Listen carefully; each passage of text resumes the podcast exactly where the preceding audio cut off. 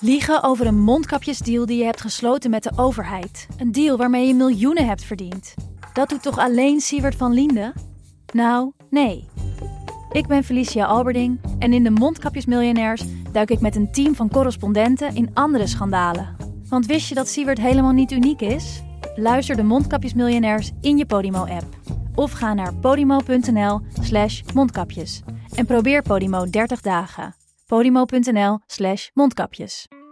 In de podcast Radio Romano met Noortje Veldhuizen Met Marcel van Roosmalen. En met Roelof de Vries. brengen we alle drie elke week een zogenaamde signalering mee. Wat heb jij nou weer bij je? En aan het eind bepalen we wie de winnaar van de week is. Echt een angstcultuur Lege huls die je er bent? Ja, dat gaat eigenlijk altijd onvriendelijk. Luister nu naar Radio Romano bij Podimo. Via podimo.nl slash Radio Romano luister je 30 dagen gratis. So erleben wir den heutigen Tag als Beschenkte. Die Geschichte hat es diesmal gut mit uns Deutschen gemeint. Umso mehr haben wir Grund zur gewissenhaften Selbstbesinnung. Wir wissen, dass unsere Freude von vielen Menschen in der Welt geteilt wird. Sie sollen wissen, was uns in diesem Augenblick bewegt. Deutschland ist unser Vaterland, das vereinte Europa unsere Zukunft. Dit is Betrouwbare Bronnen met Jaap Jansen.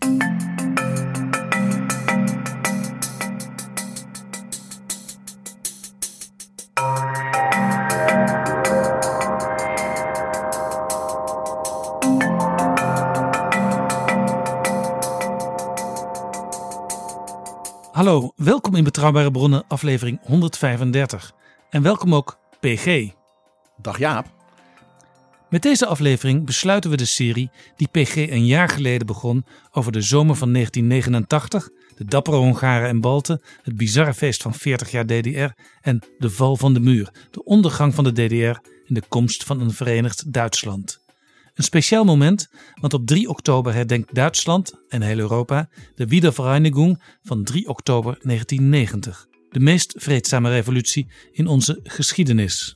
En Jaap, ja, jij weet als geen ander dat eh, ja, ik al vanaf het begin van ons gesprek met Mr. Europe, het CDU-Oergestein Elmar Brok, ik droom van deze afsluiting van deze reeks. Elmar Brok, die 40 jaar lid van het Europees Parlement was en ons toen iets tipt en onze luisteraars onthulde wat ik niet wist en ik denk niemand wist. Laten we even luisteren naar Elmar Brok, 40 jaar lid van het Europees Parlement. Hij vertelt over die turbulente dagen rond de val van de muur. Wij spraken hem bij zijn afscheid. we had a machine with us to where you could make uh, leaflets, Ah, printing machines. And we brought it over to a, a pastor in East Germany, in, in Berlin, who became later the first, the, the, the defense minister of the freely elected government. And we had to do that via Checkpoint Charlie ah ja. uh, with diplomatic uh, passport. Two of us, a member of national parliament and me, with diplomatic passport, the machine in, and we had to look for someone who had a non-German passport to allow to go there because checkpoint Charlie was not possible, and we had a, ta- a Dutch taxi driver. We found a Dutch taxi driver. By accident. There is always a Dutchman in situations like that who is anywhere in the world. Is it this true? No, that's also true in the negotiation team. It's forgotten. Do you know what was this, uh, the negotiation team for the uni- unification treaty? It's very much forgotten. You have a famous man, an important man in your country. The Schäuble team, which negotiated the uh, treaty, consisted of a Dutchman, Who was it? uh, Carlo Trojan. Ah, Carlo Trojan. Jacques Delors said, take someone from the commission in that you do not make mistakes because 40% of the unification treaty had also to do with European law. Not to lose time, no, no, make it. So the full member was Carlo Trogan, who was later Secretary General of the, of the commission, was member of the West German delegation to the negotiation with the Israeli government. That is not very known. We should talk to him. Yeah. For so, our podcast. So Yeah, at that moment, it's Scarlet at that moment, European law already was very important. Yeah, for sure. The whole internal market situation was already decided. Many other questions, customs union. Forty percent of the issues for that had also implications for European law, because at the same time it was a fast track enlargement of the European Union. Wat Elmar Brok vertelde, dat de Nederlander Carlo Trojan zo'n cruciale rol speelde, verraste ons. En die Carlo Trojan is nu onze gast. Jaap Jansen en Pieter Gerrit Kroeger duiken in de politieke geschiedenis. Welkom in Betrouwbare Bronnen, Carlo Trojan. Ja, dank u wel.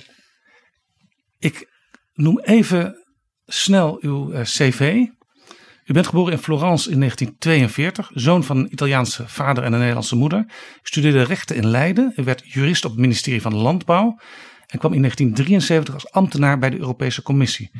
U werkte voor Pierre Lardinois, commissaris, was kabinetchef van vicepresident Frans Andriessen, plaatsvervangend secretaris-generaal van de commissie en van 1997 tot 2000 secretaris-generaal, de hoogste ambtelijke functie voor een Nederlander. U werkte ook nog uh, bij de WTO als vertegenwoordiger van de Europese Commissie, de World Trade Organization. Voorwaar een carrière. En u was dus ook, vertelde Elmar Brok, betrokken bij de onderhandelingen rond de hereniging, de vereniging van beide Duitslanden. De muur viel op 9 november 1989. Waar was u die avond? Nou, ik was toevallig in, uh, ook, ook uh, beroepshalve in Belfast, in Noord-Ierland. Wat merkwaardigerwijze ook een stad was en, en deels nog is, die gespleten is door, door een afscheiding. Geen muur, maar wel een stalen afscheiding. En ik, uh, ik was toen plaatsvervangend secretaris-generaal van de Europese Commissie. En ik had een bijzondere band met Berlijn, omdat traditioneel de plaatsvervangend secretaris-generaal ook Berlin-beauftragter was. Dat moeten we even uitleggen. Wat is dat? Berlin-beauftragter, dat was iemand die in de commissie als taak had de banden met, met Berlijn en met name met West-Berlijn natuurlijk in de tijd te onderhouden. En die functie die was gecreëerd omdat al mijn voorgangers waren Duitsers. Ik was de eerste niet-Duitse plaatsvervangend secretaris-generaal. Men, men heeft die functie gewoon uh, doorgetrokken. En uit dien hoofde kwam ik regelmatig in Berlijn. Ik had goede contacten met de regerende burgemeester. Eerst met, uh, met Diepken en daarna met Walter Momper, die burgemeester was toen, toen de muur viel.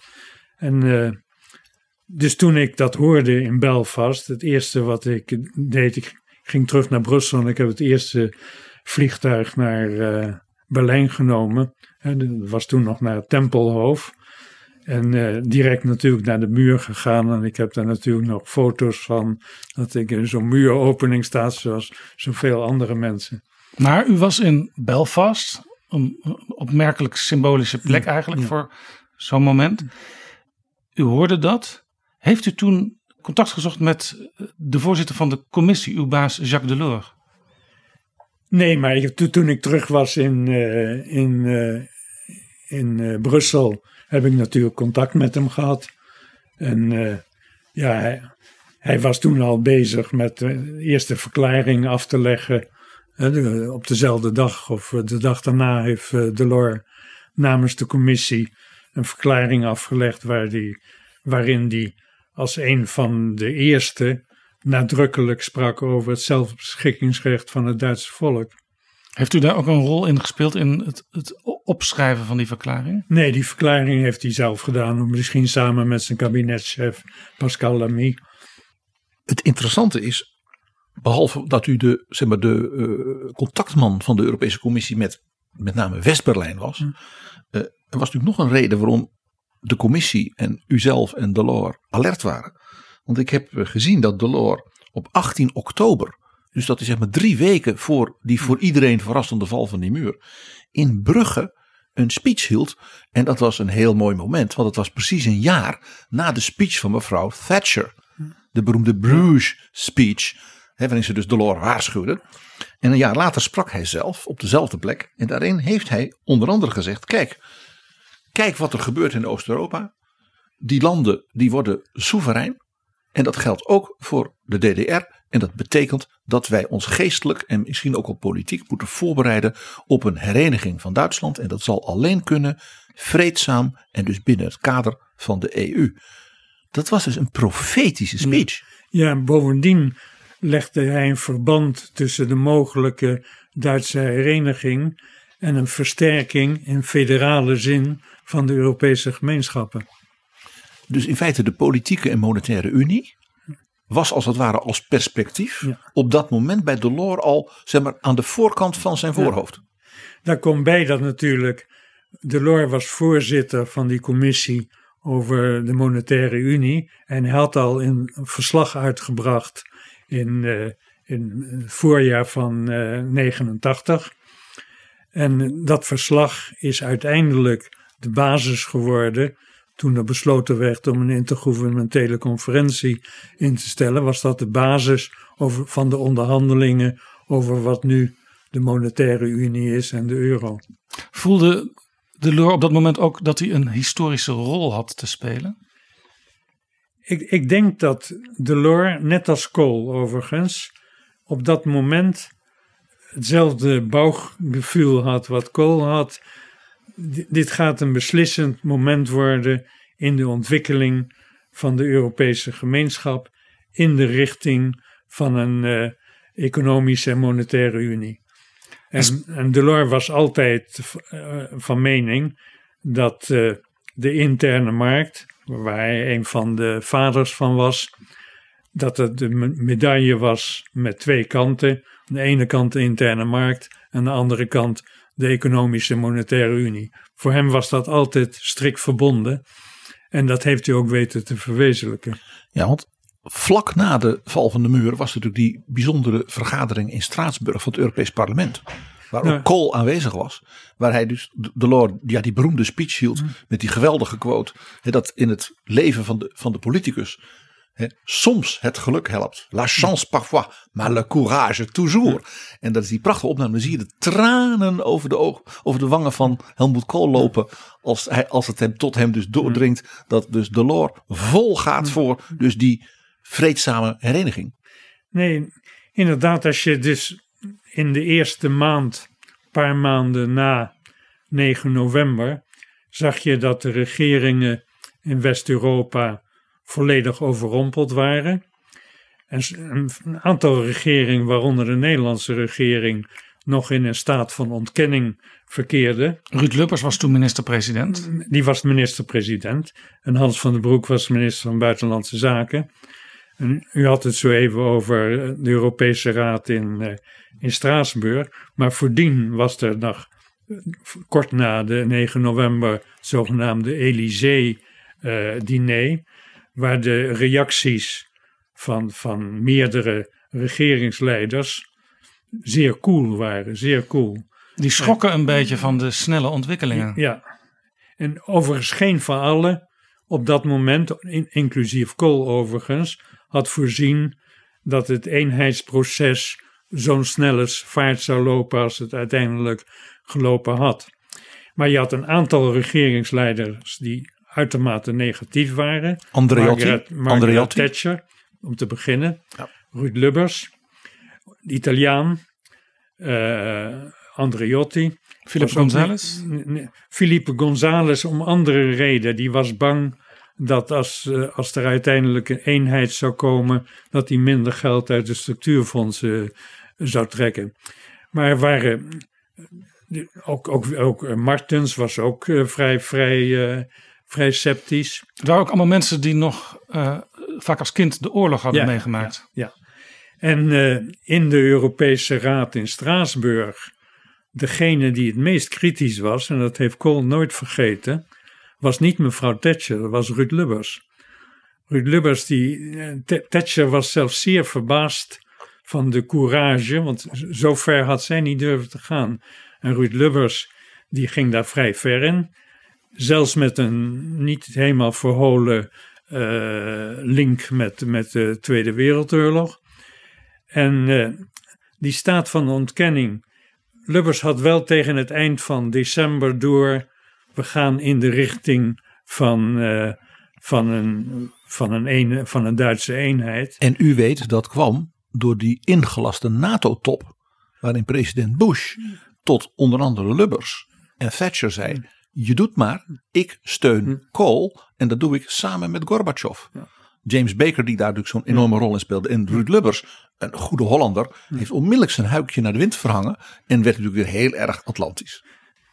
Nog in begin januari had Lubbers een speech in de Universiteit van Tilburg, waarin hij nog, uh, nog in een zekere mate van ontkenning was over de uh, Duitse, Duitse eenheid, met steeds meer weer hameren op het punt van de territoriale integriteit. Dus hij was bang dat, dat uh, met name de Odernijse grens uh, in het geding zou komen. Daarom had je ook in de verklaring van Straatsburg alle verwijzingen naar de Helsinki Act. Dat ging allemaal over de het was allemaal territoriale Het was in 1975 allemaal al geregeld. Het was een, een, een merkwaardig soort koortsdroom die blijkbaar in Den Haag heerste. Hm. Maar Delors had dus het idee, ik moet snel met een verklaring komen, want dan kan ik misschien de richting van de ontwikkelingen een beetje meesturen.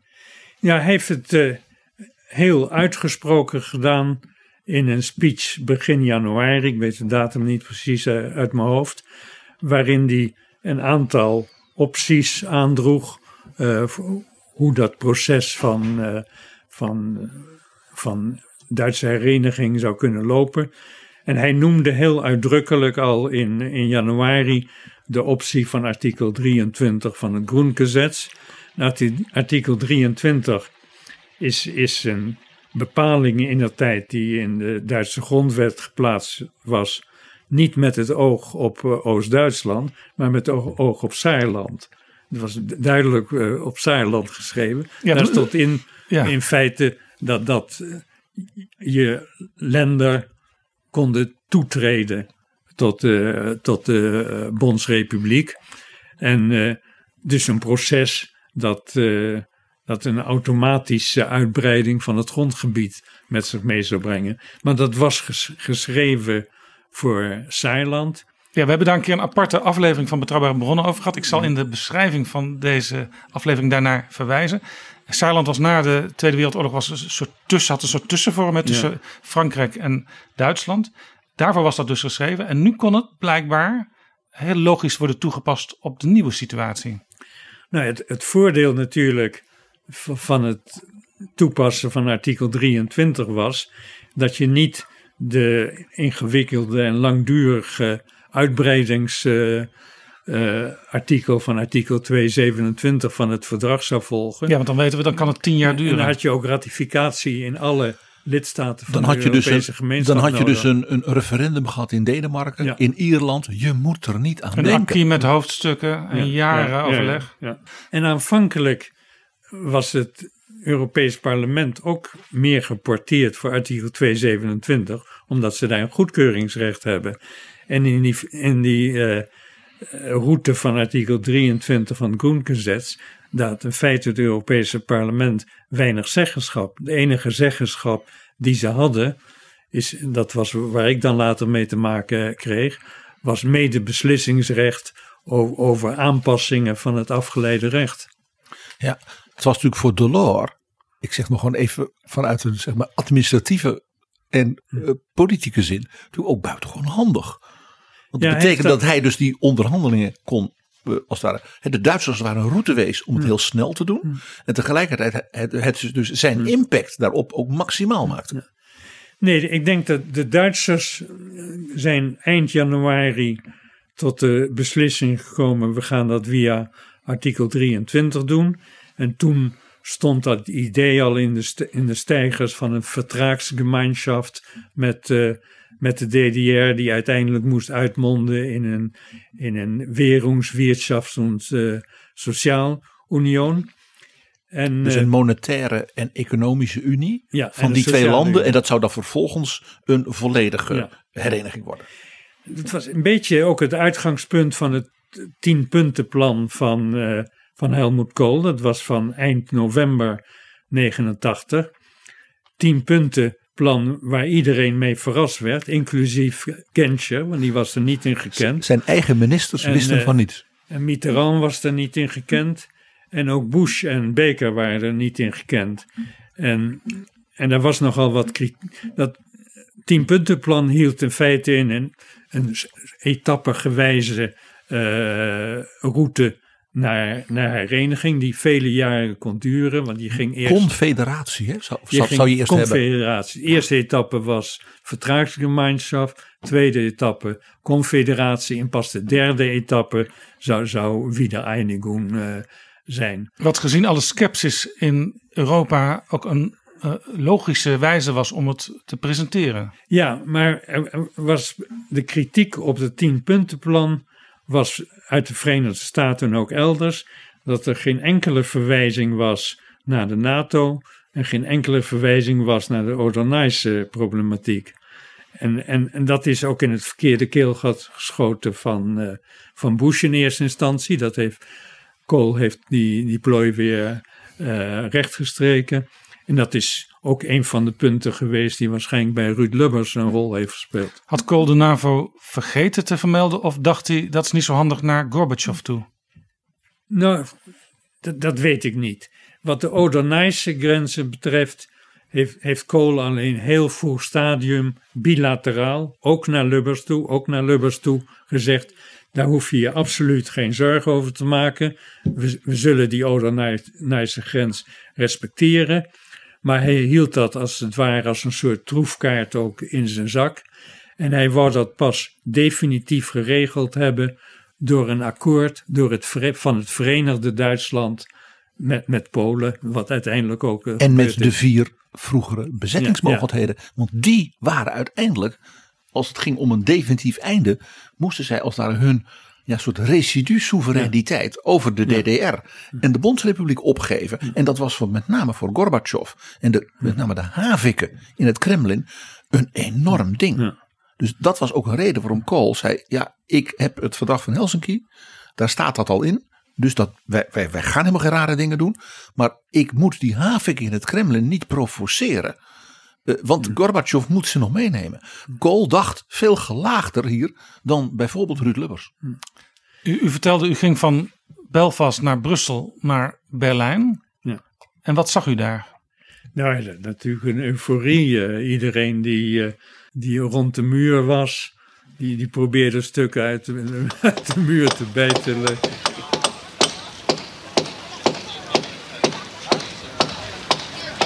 Je, je, kunt, je kunt het, de, de, de, zwarte plek op mijn linkerduim nog steeds zien. En je kon, je kon toen ook al, er werd natuurlijk ook gecommercialiseerd. Je kon stukjes muren.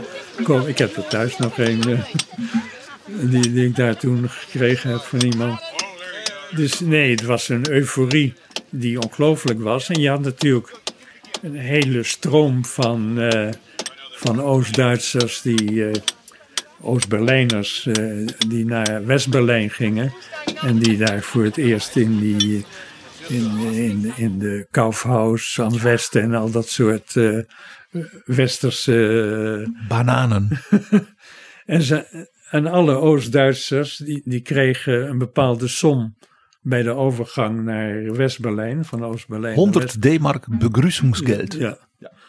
En wat dacht u vanuit uw uh, Europese Commissieverantwoordelijkheid op dat moment? Ja, toen is, is men gaan denken binnen de Europese Commissie, hoe moeten we hiermee omgaan? Er is in eerste instantie zijn er een aantal werkgroepen ingesteld. Een werkgroep onder leiding van Bangeman over de economische Martin politiek. Bangeman. Martin Bangeman. Een werkgroep onder leiding van Henning Christoffels over de financiële, was de Deen, monetaire, hè? was de Deense commissaris en een werkgroep onder leiding van Frans Andriessen over een externe dimensie. En tegelijkertijd is toen een taskforce uh, onder mijn leiding opgericht. Een taskforce die in feite bestond uit, alle directoraten-generaal. Maar we hadden een kleinere groep van direct, directoraten-generaal die het meest betrokken waren. Interne markt, begroting en dat soort uh, uh, directoraten-generaal. Dus in feite werd er toen al intens gedacht, hoe, hoe moeten we daarmee omgaan? En dat ging een beetje parallel met de met de interne Duits-Duitse dimensie. Hè. Je hebt drie dimensies in het, uh, in het unificatieproces. De Duits-Duitse dimensie. Dus tussen de Bondsrepubliek en de DDR? tussen de Bondsrepubliek en de DDR. En die heeft in feite het tempo bepaald. Dan had je de externe dimensie, waar met name problemen NATO-lidmaatschap, Oder-Nijse grens, de Duitse troepen in, uh, in, uh, in, in, de in de DDR. De Russische troepen? De, sorry, de Russische troepen ja, in de... 500.000 man, 300, honderden atoomraketten. 380.000 uh, Russische soldaten in de ja. 380.000. Maar atomair bewapend. Wat? Atomair ja, bewapend. Ja, ja, absoluut. waren de DDR-vertegenwoordigers en ook de West-Duitse vertegenwoordigers meteen ervan overtuigd dat de Europese Commissie volledig aan de gesprekken deel moest nemen? Nou, we hadden hele goede contacten met uh, Tietma, Hans Tietmaier. Die was de, de architect van wat later het staatsverdrag uh, werd. En in dat staatsverdrag had je dus die Werungs... Uh, Wirtschaft und Soziale Union. Dat is het staatsverdrag. Dat was Tietmaier. Dat was de baas van de Bundesbank, hè? Ja, hij zat in de Bundesbank.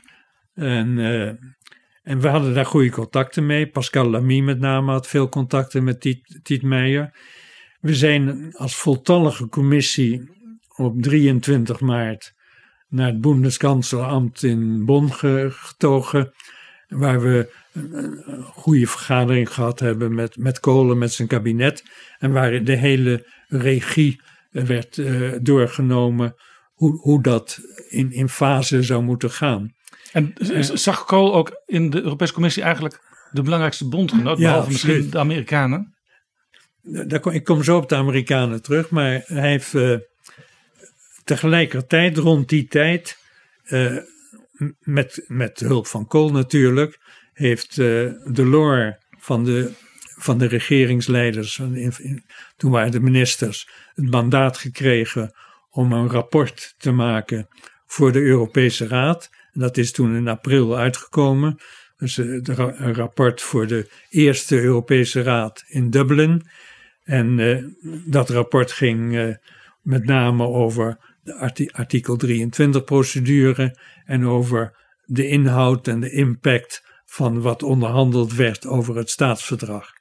En dat heeft ertoe geleid dat uh, in de eerste Europese Raad in Dublin akkoord werd uh, akkoord werd gevonden over Duitse hereniging via de artikel 23 uh, procedure. wat in feite een Europees Duitsland in plaats van een Duits Europa. En dat was ook de, de, de kreet van, van Genscher de hele tijd. Dus dat stond ook met zoveel woorden in de, in de conclusies. En het werd ook in diezelfde conclusies ging de Europese Raad akkoord met het hele proces van het staatsverdrag. Want door het staatsverdrag, indirect, was zo'n 80% van het gemeenschapsrecht werd van toepassing in de DDR. Omdat het Duitse uh, recht van toepassing werd op economisch en sociaal terrein. Werd van met het staatsverdrag per 1 juli uh, 90 werd van toepassing op de op de DDR. Maar om even terug te komen op de Amerikanen. Als je, als je terugkijkt in de, in de geschiedenis, is het interessant om vast te stellen dat de Amerikanen uh, veel groter voorvechter waren van de Duitse eenheid in Europees verband, in Europees verband, dan, dan uh, Europese regeringsleiders, uh, Mitterrand, nou, noem maar op. Als je dat nu vergelijkt met de huidige opstelling van de Amerikaanse regering, die alleen maar probeert wiggen te slaan in de Europese eenwording. Het is interessant vast te stellen dat die eenwording uh, voor een groot deel te danken is aan, aan Bush, Bush senior. En u zei het zo even ook, en aan Jim Baker. Jim Baker heeft daar een hele belangrijke rol in gespeeld. Wij gaan binnenkort en, de, en Gorbachev. En Gorbachev. We gaan binnenkort, uh, komt uit, dus net geloof ik eergisteren verschenen, de geautoriseerde biografie van James Baker. Dus een jaar of vijf aan gewerkt door een echtpaar van historici en journalisten. En het boek is nu uit en hij heeft, dat, hij heeft dus meegewerkt daaraan. En nou Jaap, ik denk dat wij daar wel een keer aandacht aan gaan besteden. Wat ook wat interessant is, dat misschien weinig mensen weten, wie een belangrijke rol aan de Amerikaanse kant gespeeld heeft, was Bob Zulk, de latere directeur van, van de Wereldbank, en Condoleezza Rice, de, de latere veiligheidsadviseur en minister van Buitenlandse Zaken van Amerika. Ja. Concertpianist, ja. Ruslandkenner en nu president van een grote universiteit. Ja, en wellicht minister van Buitenlandse Zaken als Biden de verkiezingen wint. De Amerikanen... Die, die onthouden we even, deze tip. Ja, die, die noteren we. De Amerikanen uh, speelden dus een stimulerende rol. Ja. Anders dan wat de Amerikaanse regering onder Trump nu doet richting Europa. Europa heeft nu ook heel veel last van uh, de Russen die steeds uh, roet in alle eten willen gooien. Toen was Gorbachev er blijkbaar toch snel ja, van overtuigd dat het niet anders kon dan deze weg gaan. Ja, al heel vroeg, al heel vroeg. Laten we zeggen, Gorbachev heeft, heeft al in begin februari of zo, na, toen Kool en Genscher waren begin februari in, in, Moskou, die heeft toen al gezegd, ik, ik ben niet tegen, uh, tegen Duitse eenwording, uh, zelfbeschikkingsrecht, uh, alles oké. Okay.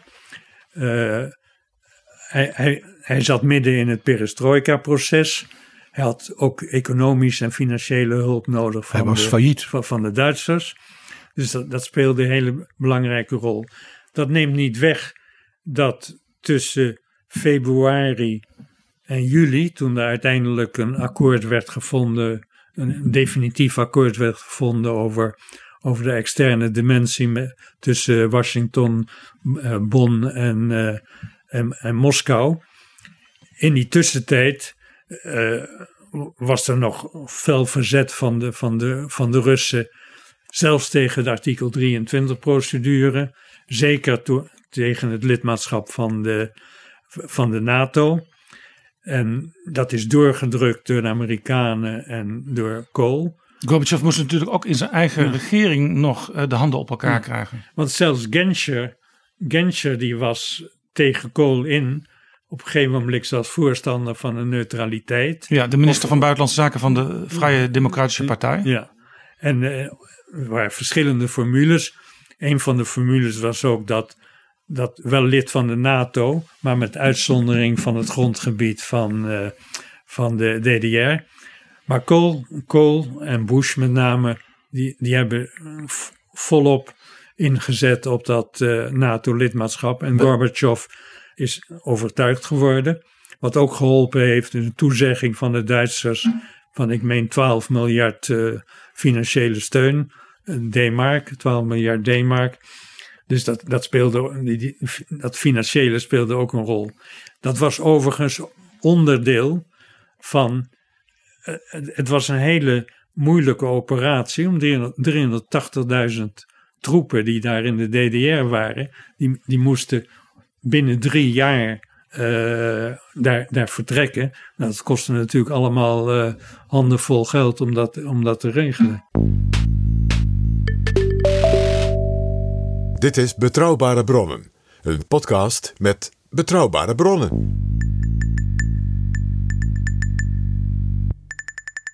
En we praten met Carlo Trojan, in 1990 plaatsvervangend secretaris-generaal van de Europese Commissie en als enige niet-Duitser betrokken bij de onderhandelingen over de Duitse hereniging. Had u in deze periode ook regelmatig contact met de Nederlandse regering? En hoe verklaart u dat Lubbers en Van den Broek toch ja, wat terughoudend waren bij deze ontwikkelingen? Nou, ik, ik, had, ik had uit hoofde van mijn functie en ook voordien als kabinetchef van Frans Andriessen natuurlijk veel contacten met, uh, met de Nederlandse regering. Maar op het punt van de Duitse eenheid betrekkelijk weinig, moet ik zeggen. Betrekkelijk weinig. Zeker met Den Haag. Veel meer met, uh, met de permanente vertegenwoordiging in. Uh, maar dus ambtelijk contact, ja, niet politiek. Nee, ambtelijke contact. Had Frans Andriessen dat contact wel? Want Frans Andriessen en Lubbers die waren behoorlijk close. Nee, hij had zeker dat. in de periode dat ik kabinetchef was uh, bij Andriessen. Wij, wij gingen ook elke week naar de Raad voor Europese Zaken. Daar, daar zaten we bij. Daar zijn na de hand ook. Dat ging door toen, toen ik daar niet Moet even uitleggen, dat is een onderraad van de ministerraad in Nederland. Ja. Die tegenwoordig vergaderen ze misschien toen ook al op, op woensdag. Onder leiding van de minister-president. En daar zat dus gewoon de Nederlandse commissaris Frans Andriessen bij. Samen, met, samen met de kabinetchef, ja. We, we hebben dat eh, jaren gedaan. En dat, die traditie werd eh, gecontinueerd toen, toen ik vervangen werd eh, door Hans Wijmalen. En eh, toen op een gegeven moment zijn er wel kamervragen gesteld. Is dat helemaal in, in de haak? Hoe zit dat met de onafhankelijke positie van de commissie en zo? Ja, dat je dus ambtenaren van, zeg maar, die dus werken voor Jacques Delors, want daar dat die dus bij de ministerraad in Nederland gewoon zitten mee te babbelen. Dat is toch wel vrij eh, apart. Het gebeurt trouwens nog steeds af en toe, hè, dat de de Nederlandse commissaris mee vergadert in Den Haag. Nou, dat is best, best mogelijk. Maar u wist dus, u, u kende dus Ja, wel ja. altijd de sentimenten in Nederland. Ja, tuurlijk. En misschien kunt u daar nog iets Maar- meer over zeggen voor de, voor de jonge luisteraars. Ik, ik zei straks al, eh, sommige betrokkenen in Europa die hadden natuurlijk de oorlog nog meegemaakt. Waarom was er toch wantrouwen misschien richting een groot Duitsland? de, de regeringsleiders die, die, die toen eh, aan het roer stonden, waren overwegend allemaal regeringsleiders die zelf de oorlog hadden meegemaakt. En dat, eh, en dat, dat, dat was een andere situatie dan nu. Als kind hè, of als puber. Ja, of als puber. Eh, ja, Lubbers had als, als, als, als kind, maar, maar er waren sommigen die eh, als puber. Henk Vredeling, die was, was 16 of zo in die tijd. Mevrouw Thatcher ook. Ja. Maar ze zagen dus niet allemaal het, het belang van het historische moment, blijkbaar. Nou, wat geen van allen eh, voorzien had, over, overigens binnen de commissie hadden we dat ook niet voorzien. Niemand had voorzien dat een jaar na de Duitse eenheid het Sovjet-imperium uit elkaar zou vallen. Niemand. Geen enkele inlichtingendienst, niemand had dat voorzien. En eh, dat zegt wel iets over de inlichtingendiensten, moet ik zeggen. Daar hadden we ze voor, om dat, om dat te weten. Ja. Maar misschien, ik heb, we hebben nu gehad over de interne dimensie. Dat was eh, dus met name eh, uitmondend in het staatsverdrag. En dat ging door. Na het staatsverdrag kwam het Einigungsverdrag. Daar zou ik eh, zo dadelijk iets over zeggen. Maar mijn voornaamste rol als, als voorzitter van de taskforce was om een analyse te maken hoe het stond met het gemeenschapsrecht op de datum van, van toetreding. Want op het moment, door artikel 23, op het moment dat eh, de vijf lender en Berlijn onderdeel zouden uitmaken van de Bondsrepubliek, daardoor zou automatisch al het verdragsrecht en al het afgeleide recht automatisch van toepassing worden in het grondgebied van de voormalige eh, DDR. Ik ga hier voor onze luisteraars even iets onderstrepen. Probeer je in te denken dat dus binnen een jaar de complete, hè, wat Delors had zo mooi noemde, acquis communautaire, dus wat je gezamenlijk hebt ontwikkeld als al die Europese landen samen, in één keer dus het nieuwe wetgevingssysteem, de nieuwe regelgeving, de samenleving bepaalt van een communistische dictatuur van Stalin. Dat dus niet hè, een overgangsperiode van 10, 15 jaar zoals Kool eerst dacht, maar gewoon in één keer. Stel je voor dus dat de Nederlandse wet en regelgeving, onze grondwet en alles in één keer vervangen wordt binnen een jaar door een compleet nieuw soort samenleving. Dat is iets onvoorstelbaars. Dus u moest eigenlijk bedenken, hoe ga ik 40.000 pagina's Dus, ja, regels? we hadden dus ongeveer inderdaad 40.000 pagina's eh, afgeleid recht, wat u noemt eh, in het Frans acquis communautaire.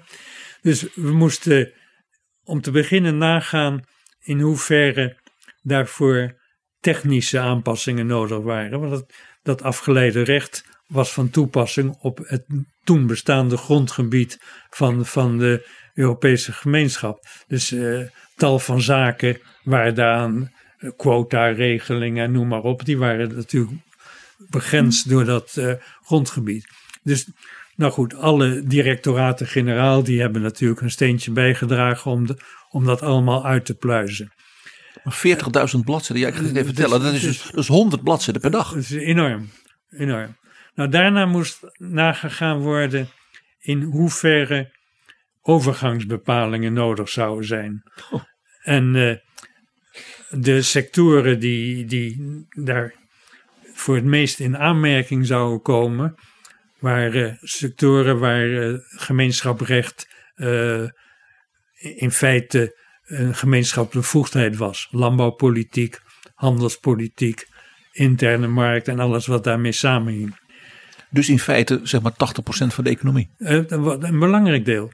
Nou, bij landbouw, uit de discussies die we gehad hadden met, en met Bonn en ook met de DDR, is uiteindelijk de conclusie getrokken dat ze het landbouwbeleid uh, zoals het was helemaal zouden overnemen op, op de datum van de, van de toetreding en dat ze geen overgangsbepalingen zou vragen. Het was ingewikkelder voor het, voor het handelspolitiek. Wat wist u eigenlijk van de staat van de economie van de DDR? Want er waren natuurlijk cijfers, maar ja, daar kon je misschien vraagtekens bij zetten. Nou, dat kun je zeker zeggen. achteraf hebben we moeten vaststellen dat alle statistieken over de Oost-Duitse economie, die te boek stond als de beste economie van, van, van, van de satellietstaten van. Was het niet de twaalfde industriemogelijkheid op aarde? Dat, dat waren allemaal uh, leugens in feite.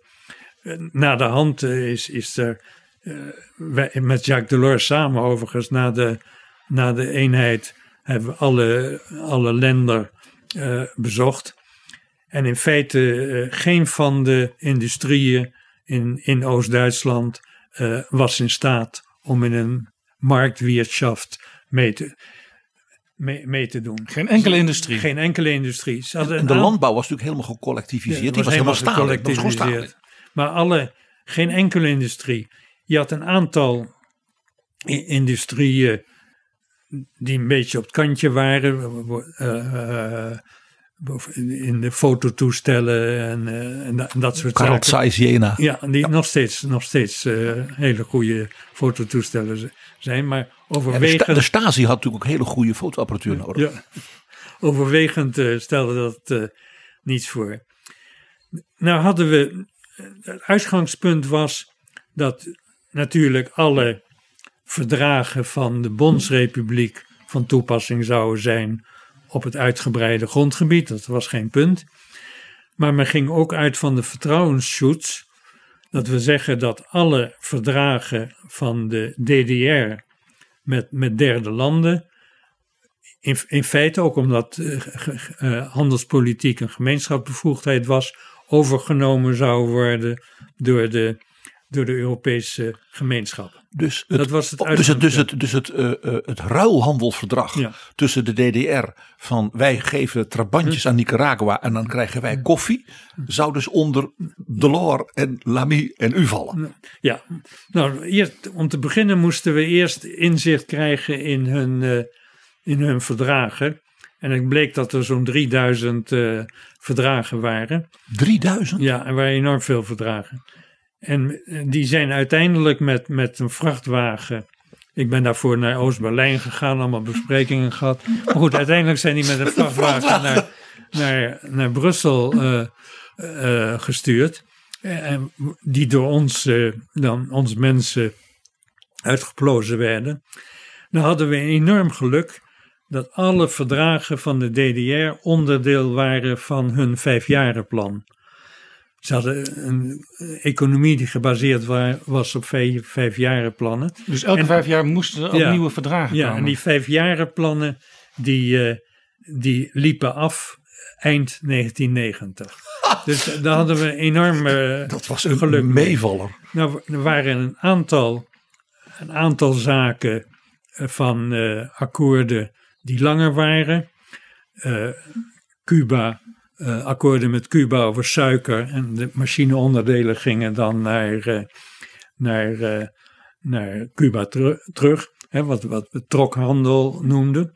En ze hadden merkwaardige verdragen. Onder andere hadden ze een verdrag met Vietnam. Ze stuurden machineonderdelen naar Vietnam. En daarvoor terugkregen ze Vietnamese arbeiders. Ik weet niet of jullie Dresden een beetje kennen, maar daar heb je een grote Vietnamese eh, gemeenschap die nog een, een uh, ja, dus meerdere generaties teruggaat naar die trokhandel tussen Oost-Duitsland en Vietnam. Maar dat was dus in feite slavenhandel. Nou ja, sla. Het, nee, het, nee, er werden werknemers. Uh, gedetacheerd. gedetacheerd net als u gedetacheerd. Ik was ook gedetacheerd. Ja, ik, was, ik was ook zo'n slaafje. Dat is waar. Maar hadden ze, hadden ze ook zulke dus... contracten met, met Kim Il-sung? Dat weet ik niet. Dat weet ik niet meer. Maar dit was dus eigenlijk een geluk bij een ongeluk dat die verdragen afliepen. Ja, dus, dus in, in feite werd dat allemaal. Uh, we hebben nauwelijks overgangsperiodes gehad voor de, voor de handelspolitiek.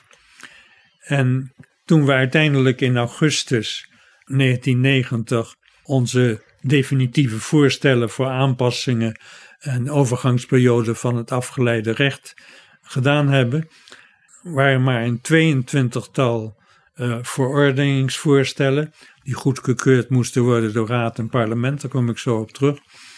En, in die, uh, en dat ging voornamelijk over uh, kwaliteitsnormen, structuurpolitiek en, en, en, dat soort zaken. Daar, zijn toen overgangsbepalingen voor vastgesteld.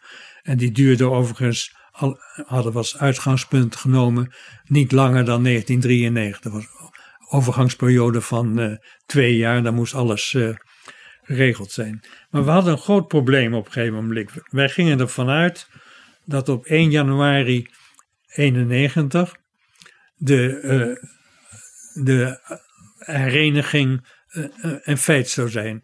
Maar door de stroom van Oost-Duitse emigranten, zeg maar, hè, van na 1 juli, in, in feite na 2 mei, toen, toen die wissel van de Duitsmarkt en de Oostmarkt uh, voor normale zaken één op één was vastgesteld. Je had een enorme stroom uh, vluchtelingen. Dat begon al in januari, 2000 per dag, maar dat werd, allengs werd dat niet meer houdbaar. En toen was men verplicht om die uh, formele eenheid eerder vast te stellen. Toen is dat uh, op 3 oktober vastgesteld. En het was godsonmogelijk voor ons om dat via de normale procedures van raad en parlement. U had natuurlijk een hele, een hele werkschema gemaakt, ja. gericht op 1 januari. Ja. En het mocht even dan een maandje of drie eerder.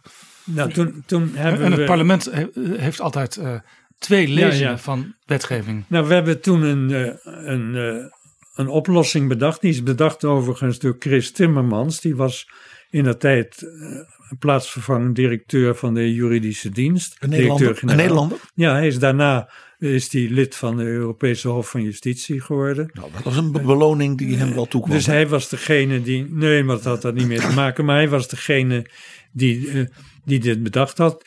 Dus er is toen een machtiging gegeven door de Raad aan de commissie om tijdelijk, en dat uiteindelijk werd dat voor een maand of drie, alle beslissingen te nemen. Dat was een zeer vergaande machtiging.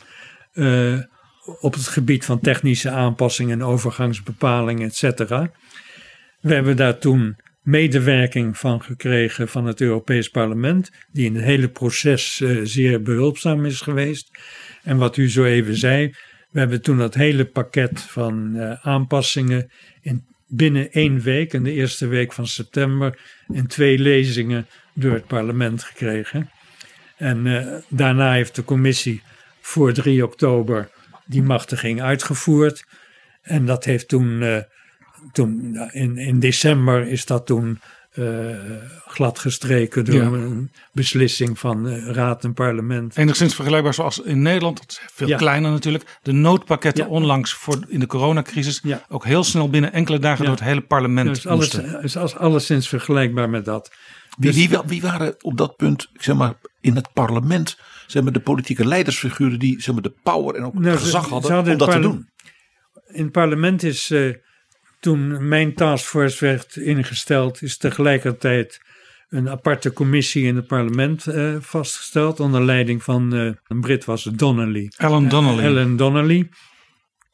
En daar had ik bijna dagelijks contact natuurlijk mee. Hebben heel, heel goed mee, mee samengewerkt. En dat was als het goed heb een sociaaldemocraat. Ja. Een man van Labour dus. Ja.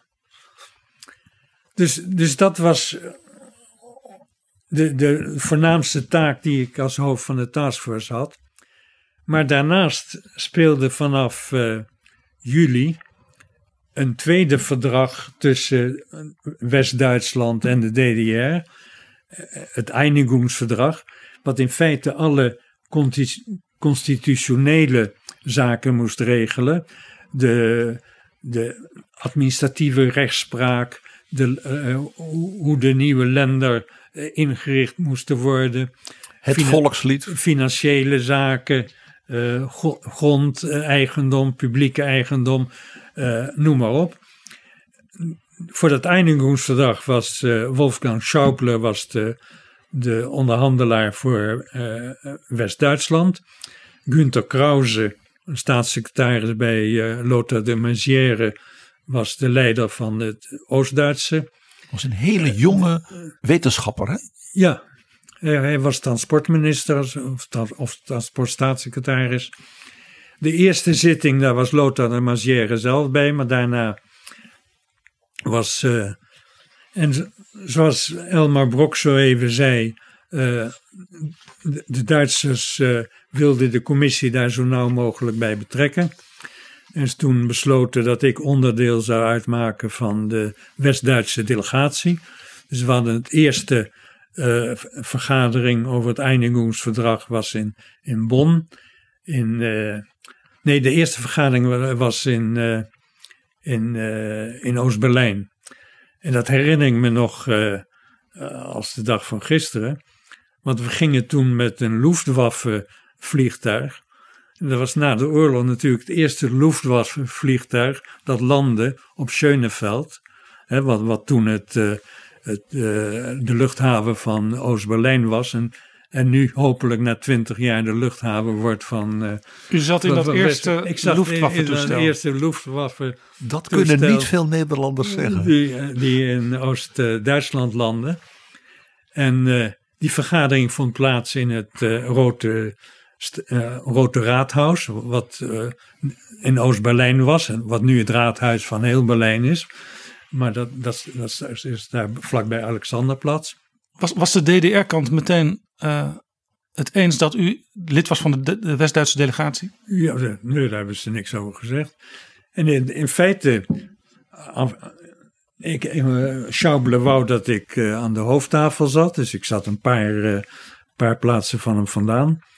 En ik heb uh, meerdere malen ook uit eigen beweging of op zijn verzoek uh, geïnterveneerd.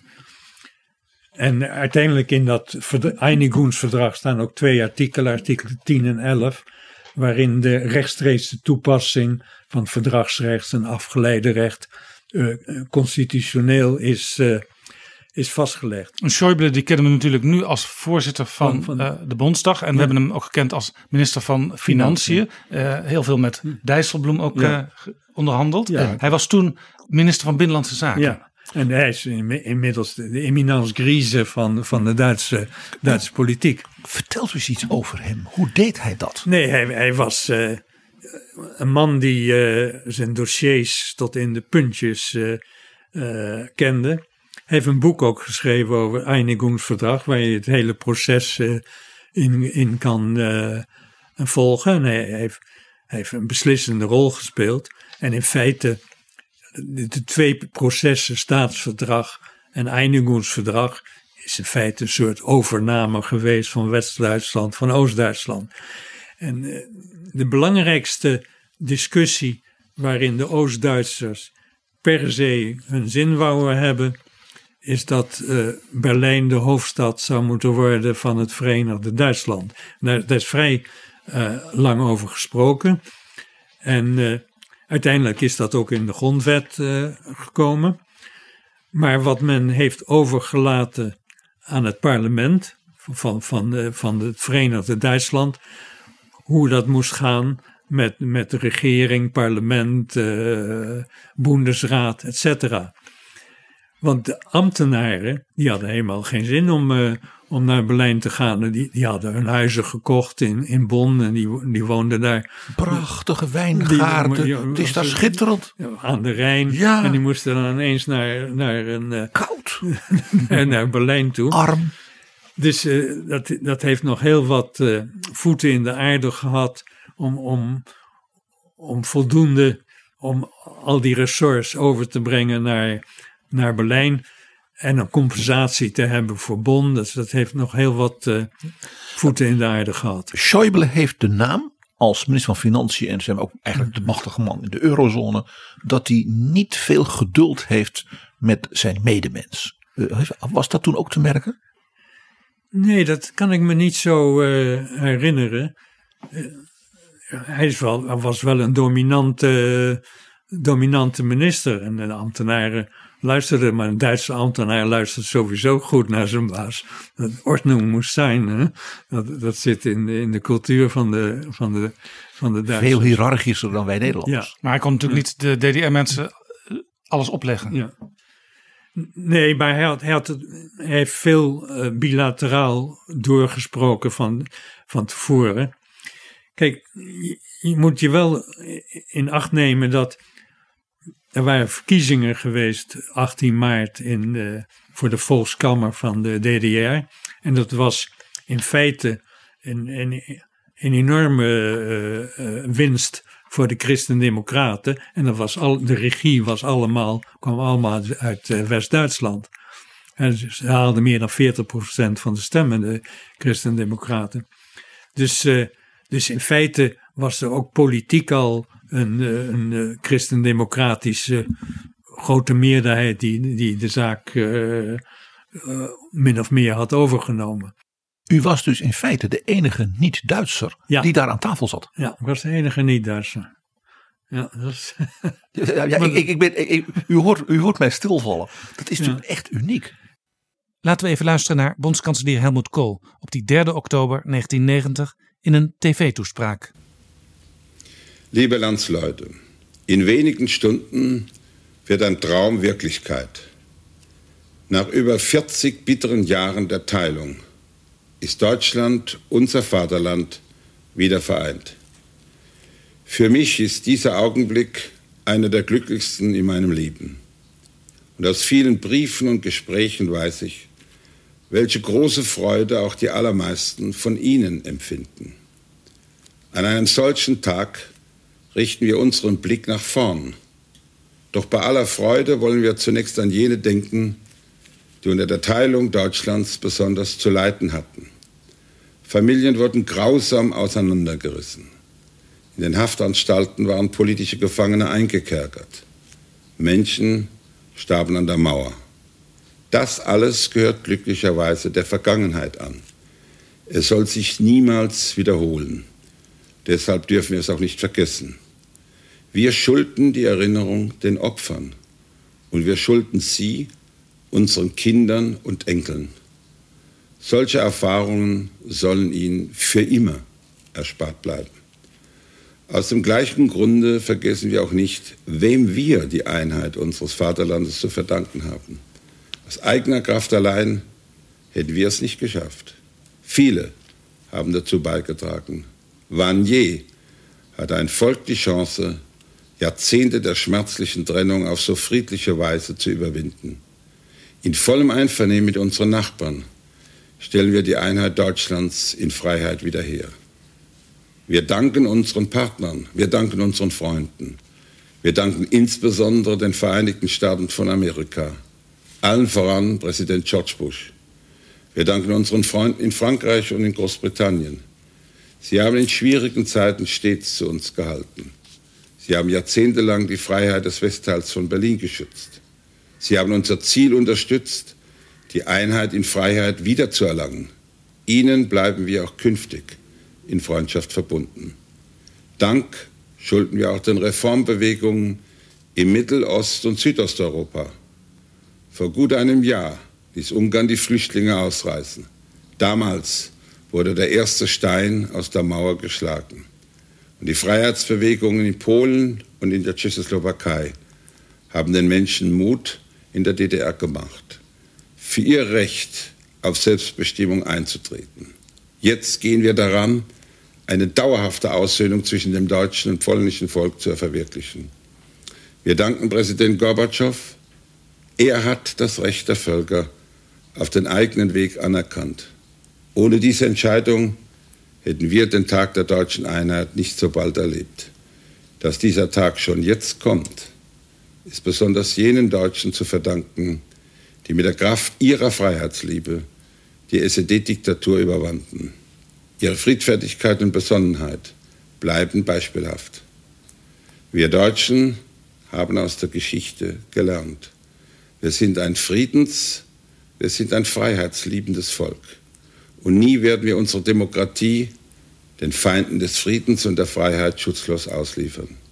Für uns gehören Vaterlandsliebe, Freiheitsliebe und der Geist guter Nachbarschaft immer zusammen. Wir wollen zuverlässige Partner, wir wollen gute Freunde sein. Dabei gibt es für uns auf der Welt nur einen Platz, an der Seite der freien Völker. Gute Nachbarn wollen wir auch im Inneren sein. Aufgeschlossenheit für den Nächsten, Achtung vor dem Andersdenkenden und Verbundenheit mit unseren ausländischen Mitbürgern gehören auch dazu. Unsere freiheitliche Demokratie muss von Vielfalt, von Toleranz, von Solidarität geprägt sein. Solidarität müssen wir vor allem als Deutsche jetzt untereinander beweisen. Vor uns, und jeder weiß dies, liegt eine schwierige Wegstrecke. Wir wollen diesen Weg gemeinsam gehen. Wenn wir zusammenhalten und auch zu Opfern bereit sind, haben wir alle Chancen auf einen gemeinsamen Erfolg.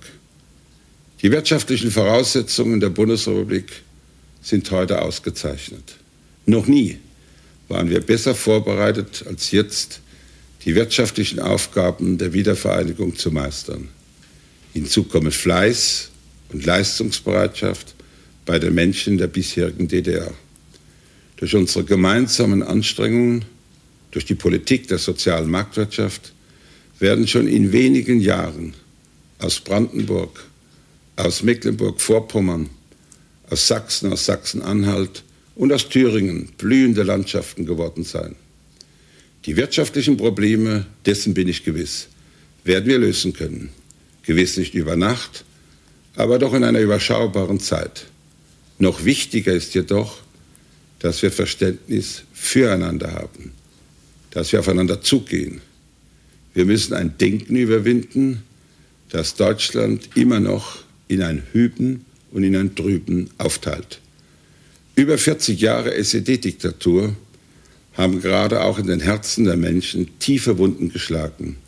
Der Rechtsstaat hat die Aufgabe, Gerechtigkeit und inneren Frieden zu schaffen. Hier stehen wir alle vor einer schwierigen Bewährungsprobe. Schweres Unrecht muss gesühnt werden, doch wir brauchen auch die Kraft zur inneren Aussöhnung. Ich bitte alle Deutschen, erweisen wir uns der gemeinsamen Freiheit würdig. Der 3. Oktober ist ein Tag der Freude, des Dankes und der Hoffnung. Die junge Generation in Deutschland hat jetzt wie kaum eine andere Generation vor ihr alle Chancen auf ein ganzes Leben in Frieden und Freiheit. Wir wissen, dass unsere Freude von vielen Menschen in der Welt geteilt wird. Sie sollen wissen, was uns in diesem Augenblick bewegt. Deutschland ist unser Vaterland, das vereinte Europa unsere Zukunft. Gott segne unser deutsches Vaterland. Dat was Helmut Kohl op 3 oktober op televisie. Carlo Trojan vertelde dat hij als enige niet-Duitser bij de onderhandelingen betrokken was. Wat ook vrij uh, uniek was, toen op 3, 3 uh, oktober, dus de dag van de eenheid, dat werd uh, gevierd in, of, of, of, ja, dat was een officiële zaak in, in, in Berlijn. Dus was een bijeenkomst in, in de Nicolai-Kierg in Berlijn. Dat is daar vlakbij de Alexanderplatz. En ze hadden maar een paar buitenlanders uitgenodigd. Dat was Delors, en die had mij meegenomen. En, eh, en de voorzitter van het uh, Europees Parlement. Er waren geen diplomaten uitgenodigd. Ook niet van de vier vroegere bezettingsmogelijkheden. Nee, nee. Maar geen, geen nee, nee, nee, die waren ook voor, nee, voor zover ik weet waren Alleen die dus Europa, ja. Delors en het parlement. En toen uh, waren wat speeches. Nicolai Kierge was toen nog een kerk. In, in, inmiddels is het een museum. En toen zijn we van de Nicolai Kierge met Kool en Delors uh, voorop gelopen naar de Bundestaak. nou, je, je kent het misschien, dat is toch een half uur, drie kwartier wandeling. Je moet die hele Unter de Linde aflopen. En dat was een, een massa mensen die, die, die daar achter en naast liepen. We liepen op het middenpad van de Unter de Linde. En dat is heel breed. Ja. En uh, toen uiteindelijk uh, naar de Bundestag en uh, Helmoet Kool door de Brandenburg Toren en Bundestag. En vanaf het balkon van de, van de Bundestag, die er iets anders uitzag in dat tijd dan, dan nu, heeft Kool toen ook nog de, de mensen toegesproken en toegewoven. En uh, nou, wat in ieder geval duidelijk was, dat dat hele proces van de Duitse eenwording. Uh, Kool heeft nooit vergeten de rol die Jacques Delors daarin uh, in gespeeld heeft. De belangrijke rol. Ja, dat, dat heeft hij nooit vergeten. En daarom werd Delors toen ook de ereburger van Europa. Ja. Kool heeft er ook voor gezorgd dat uh, wat Notre Europe, wat, wat de stichting was die Delors na, na zijn vertrek in Bru Brussel heeft opgezet, de financiering daarvan, die kwam aanvankelijk bijna volledig uit de Europese begroting. Daar heeft Kool voor gezorgd. En er is het Jacques Delors Instituut, heeft ook een grote vestiging in ja, Berlijn. Ja, inderdaad. Er is nog iemand waar ik even het over wil hebben. De plaatsvervangend woordvoerder van de regering van de DDR was deel van de, uh, de delegatie van Günter Krause. Dat was een jonge dokter in de fysicus, fysische chemie, theorie van de academische wetenschappen, dokter Angela Merkel. Ja. Dus u heeft mevrouw Merkel toen voor het eerst ontmoet. Nee, maar ik, ik, ik heb er ongetwijfeld, was ze in dezelfde zaal, maar ik heb daar geen enkele herinnering aan, moet ik zeggen. Ja, die was ook, uh, laten we zeggen, die was maar in een betrekkelijk kleine kring uh, bekend. Maar ze heeft uh, sindsdien wel, wel het een en ander aan carrière doorgemaakt. Nou hebben wij een geluidsfragment van Angela Merkel toen als hele jonge vrouw als plaatsvervangend woordvoerder van dus premier Lothar de Maizière. Im Kabinett sind verschiedene Vorlagen zum Wohnungsbau. Dann ist eine Vorlage zur Verteilung der Infrastrukturmittel. Dann gibt es die schon angesprochene Verkürzung der Anmeldefrist für vermögensrechtliche Ansprüche.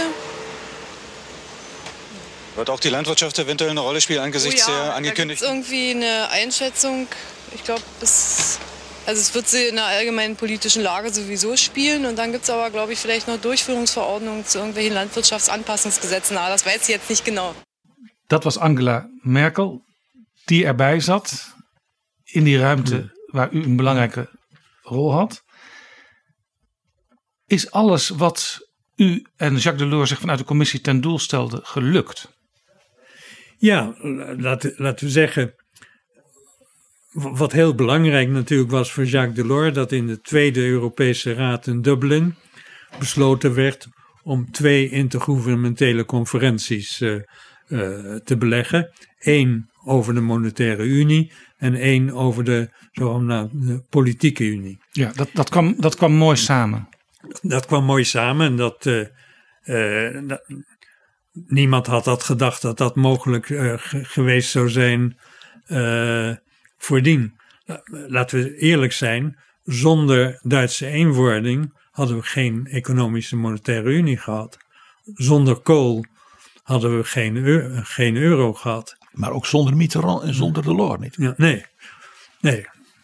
Maar goed, die eenwording die heeft heel wat losgemaakt. Het einde van de Koude Oorlog, eh, het, be- het begin van de economische monetaire unie in, eh, en, en de introductie van de euro in, eh, in, in, eh, in Europa. Is er ook iets, iets waarvan u zegt, dat is niet helemaal gelukt? Nee, wa- wat, wat in Maastricht eh, niet eruit is gekomen, wat zowel Delors als Kool wel graag hadden gewild, dat is eh, dat er voortgang werd gemaakt in federale zin van een politieke unie.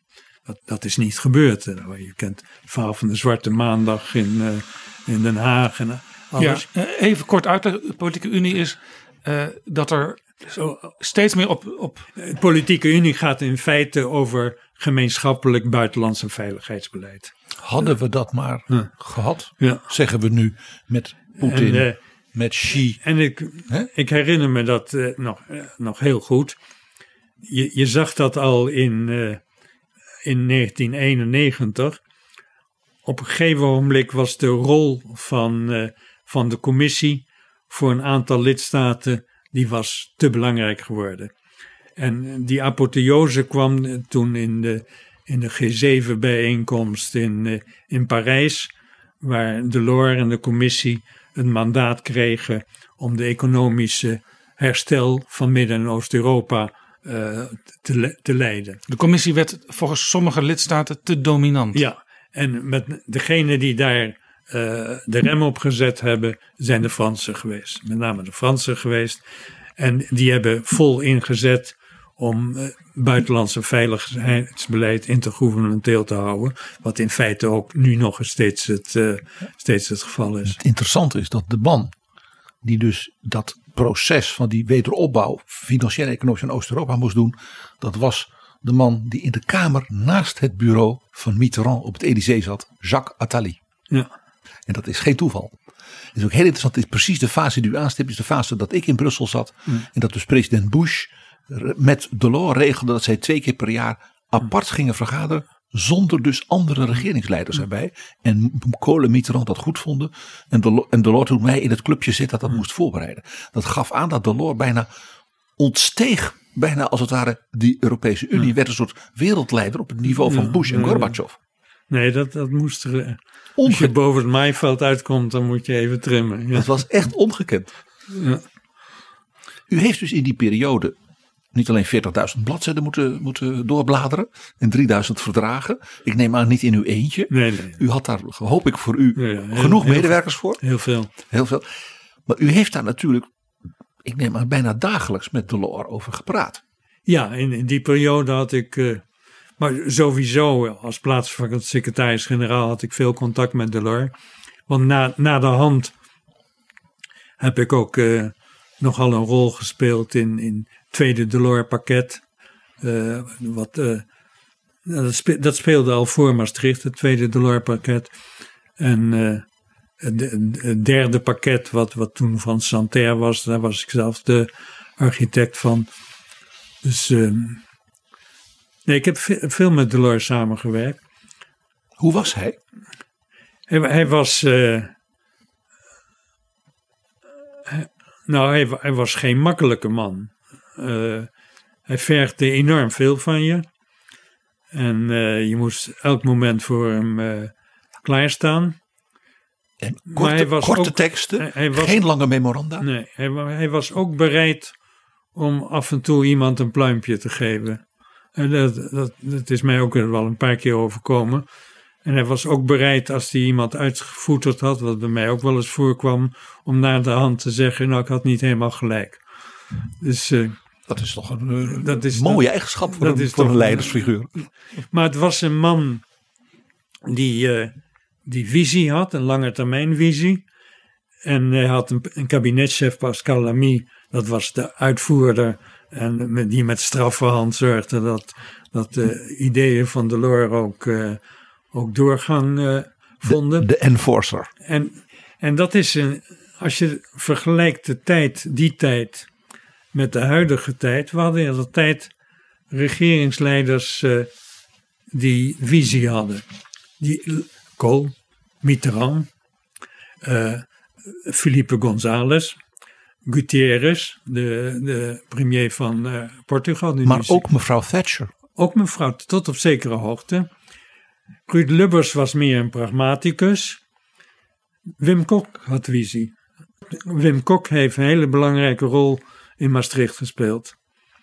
De Lubbers en de ambtenaren, die, die, eh, die waren nogal terughoudend wat de Europese Monetaire Unie betreft.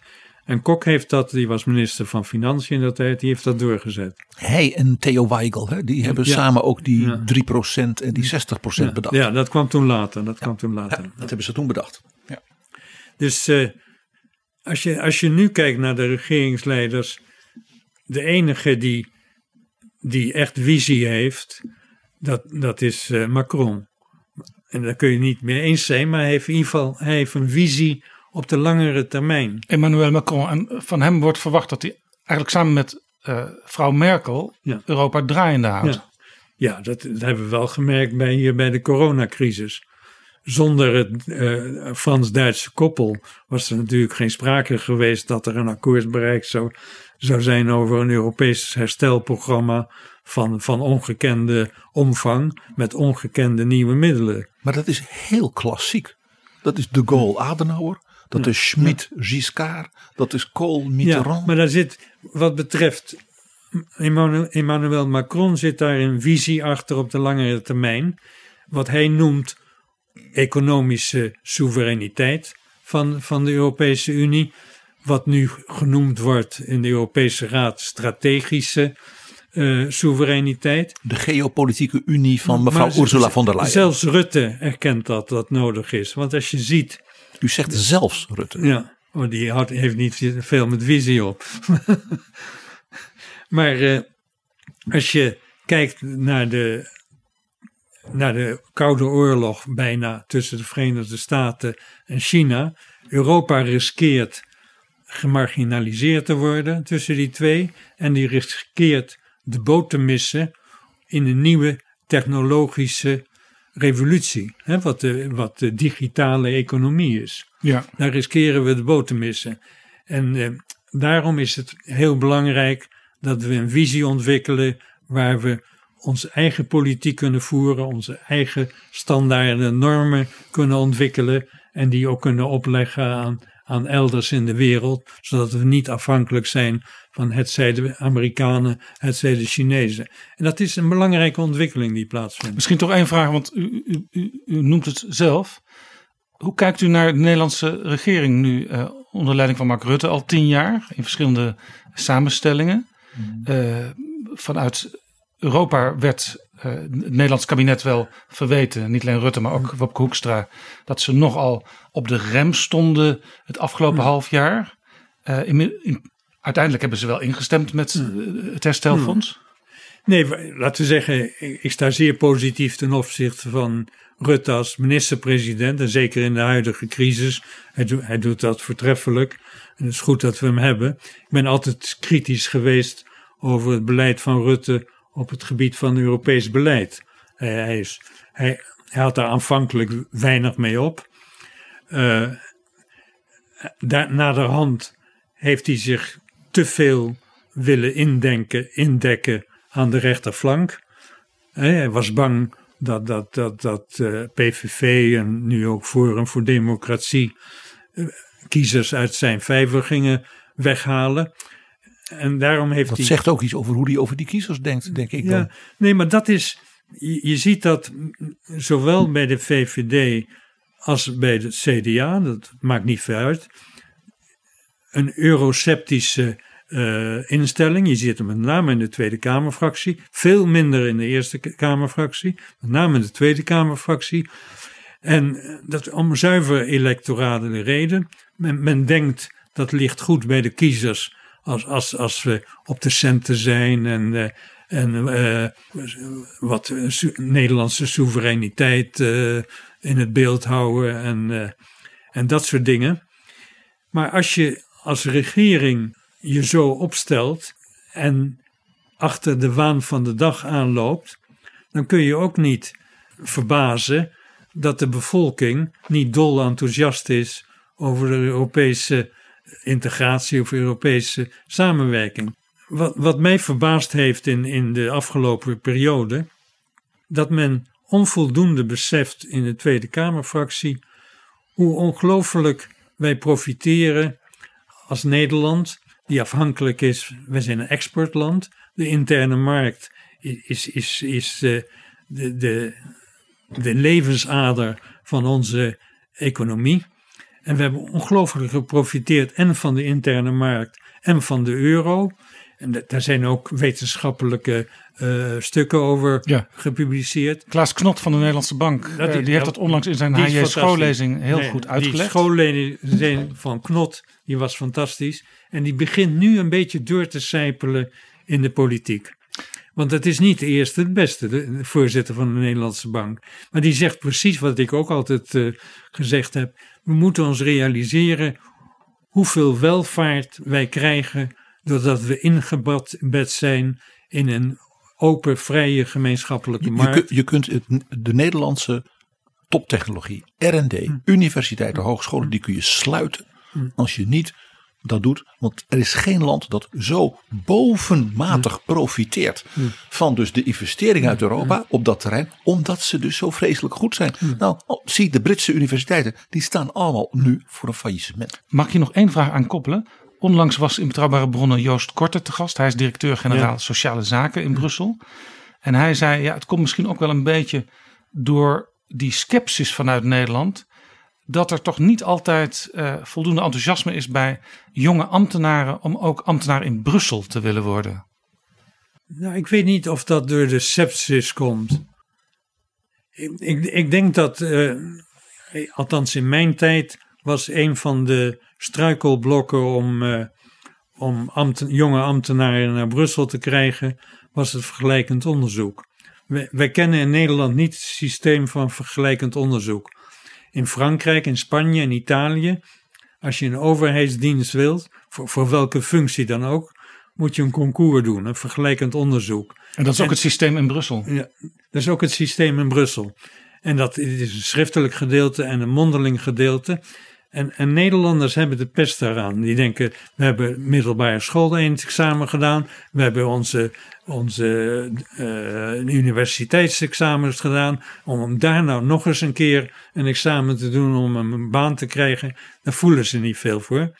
Bovendien moet je daar echt voor voorbereiden. Hè, dat, uh, voor zo'n vergelijkend onderzoek. Dus heel zwaar heb ik gehoord dus, van mensen die dus aan hebben dat deelgenomen. Is, dat is een, uh, toch altijd een, een, moeilijk punt geweest voor om echt ambtenaar te worden. Zouden onze Nederlandse universiteiten en hogescholen gewoon begaafde jongeren mm. dan niet een soort post-masteropleiding ter nee, voorbereiding moeten we aanbieden? Hebben, we hebben daar veel voor gedaan. Het uh, instituut van uh, publieke administratie, waar ik jarenlang vicevoorzitter van was, die heeft er veel aan gedaan. Instituut Klingendaal, die doet er nog steeds uh, vrij veel aan. Maar dat was een van de belemmeringen wat, wat misschien ook een rol speelt, is dat als je het over de aanvangssalarissen hebt, uh, de, de sprong van een Nederlands salaris naar een Brussels salaris niet zo gek groot was. Dus, uh, en de meeste mensen hebben, hebben hun kinderen, hun, hun gezin, et cetera. Gaan niet zomaar naar, naar het buitenland.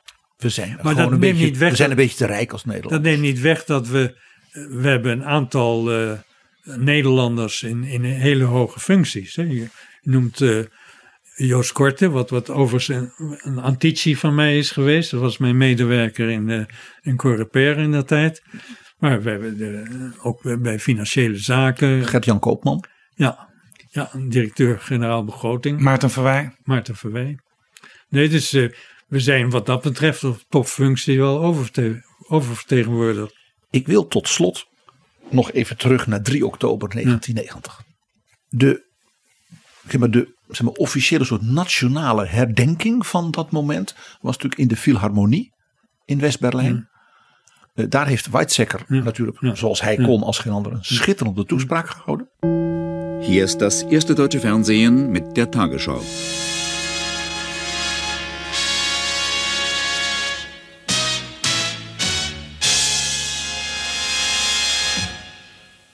So erleben wir den heutigen Tag als Beschenkte.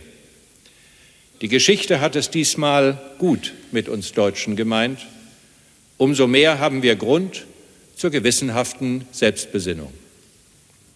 Guten Abend, meine Damen und Herren. Die Deutschen leben wieder in einem souveränen, freien und geeinten Land. 45 Jahre nach dem Zweiten Weltkrieg endete in der vergangenen Nacht die deutsche Teilung. Die DDR und die Bundesrepublik vereinigten sich zu einem Staat. Die Einheit wurde in Berlin und anderen Städten mit bewegenden Zeremonien und fröhlichen Volksfesten gefeiert. In die Freude mischte sich aber auch Nachdenklichkeit. In einem Staatsakt am Tag der Einheit hat Bundespräsident von Weizsäcker alle Deutschen zur Solidarität aufgerufen. Sich zu vereinen heiße, teilen zu lernen. Bei der Zeremonie in der Berliner Philharmonie würdigte Weizsäcker noch einmal den Mut der Menschen, die vor einem Jahr für ihre Freiheit auf die Straße gegangen waren und so die friedliche Revolution eingeleitet hatten. Er erinnerte, wie die anderen Redner, daran, dass die Einheit ohne den Beitrag der Polen und Ungarn und ohne die Unterstützung aus der Sowjetunion nicht möglich gewesen wäre. Weizsäcker fügte hinzu, mit dem heutigen Tage finde die vereinte deutsche Nation ihren anerkannten Platz in Europa. Wir haben den gemeinsamen Willen, die großen Aufgaben zu erfüllen, die unsere Nachbarn von uns erwarten. Wir wissen, wie viel schwerer es andere Völker auf der Erde zurzeit haben. Die Geschichte gibt uns die Chance, wir wollen sie wahrnehmen mit Zuversicht und mit Vertrauen. Und die Freude, wir haben es gestern Abend gehört, die Freude, die wir empfinden, sie ist ein Götterfunke.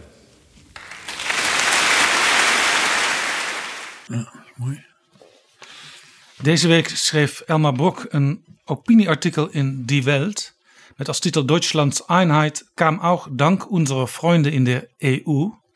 En als laatste zin staat in dat stuk: Sind Alan Donnelly und Carlo Trojan in diesem Jubiläumsjahr eigentlich zu den offiziellen Feierlichkeiten zur deutschen Einheit eingeladen worden? Wurden sie je eingeladen? Wat is het antwoord daarop? Nou, ik ben, ik ben wel, uh, ik was aanwezig bij het 25-jarige jubileum, dat in, uh, wat in, uh, in Berlijn was.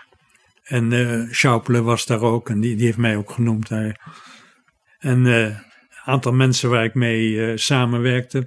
Mijn opposite number in, in Bonn was Dieter van Kiau, die, die later permanent vertegenwoordiger geworden is bij de Europese Unie. En daar heb ik ook nog wel uh, contact mee. U heeft dus ook in die tijd zeg maar, nieuwe vrienden gemaakt? Ja, ja, ja. Zullen we dan afronden, Jaap, met wat er daar in die Philharmonie gebeurde? Iets heel bijzonders. Namelijk het beroemdste orkest ter wereld, zeg die tijd, de Berliner Philharmoniker. En die speelde natuurlijk de negende van Beethoven. Maar de dirigent was niet hun vaste dirigent. De dirigent was de dirigent van het Gewandhausorkest in Leipzig. En hij was zeg maar de culturele leider van de opstandelingen kun je zeggen, in Leipzig tegen de DDR. En dat was later zelfs de chefdirigent van de New York Philharmonic. En dat was Kurt Mazur. En daar hebben we geluid van. Carlo Trojan, mogen wij u hartelijk danken voor dit inzichtelijke gesprek. Jullie bedankt.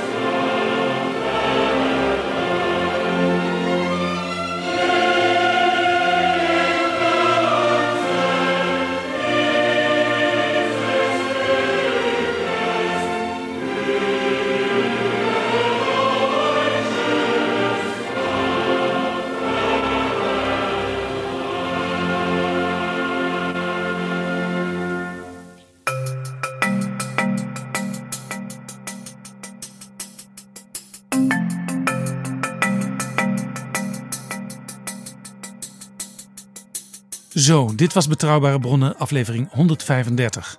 Deze aflevering is mede mogelijk gemaakt door de Europese Commissie en door WE Nederland. We danken ook Internationaal Perscentrum Nieuwspoort, waar het gesprek plaatsvond. In de beschrijving van deze aflevering vind je een aantal links naar teksten en video's die we noemden. En naar eerdere afleveringen van Betrouwbare Bronnen in de serie rond de val van de muur. Tot volgende keer.